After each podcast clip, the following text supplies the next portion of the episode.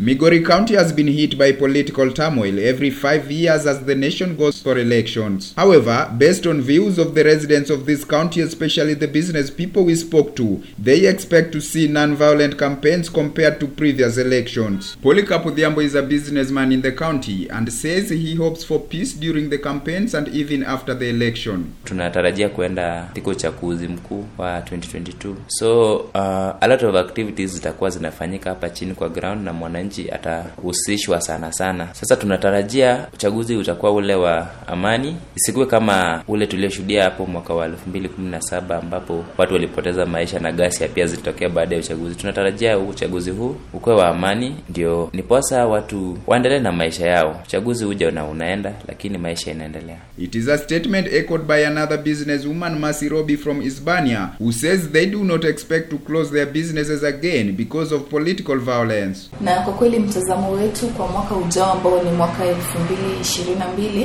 ni mwaka ambao tunaenda kushuhudia uchaguzi mkuu, na ni matumaini yangu ya kwamba uchaguzi huu unaenda kuwa ni wa amani na ambao utaleta faraja kwa Wakenya wote kwa jumla, ukizingatia pia hapa Migori. Kwa kweli Migori ni eneo ambalo mara nyingi wakati wa uchaguzi mkuu tunashuhudianga fujo nyingi sana, na hizo fujo huwa zinatuathiri kibiashara na kiuchumi na hata namna na jinsi ambavyo tunaishi. So ni matumaini yangu ya kwamba uchaguzi utakuwa ni wa amani na siasa zinaenda kuwa za amani na hatutashuhudia fujo zozote, ili tuweze kuishi kwa amani. These are the expectations of business community in the county as the world enters the year 2022. Reporting for KBC English Service from Migori County, I'm Philip Mbiawa.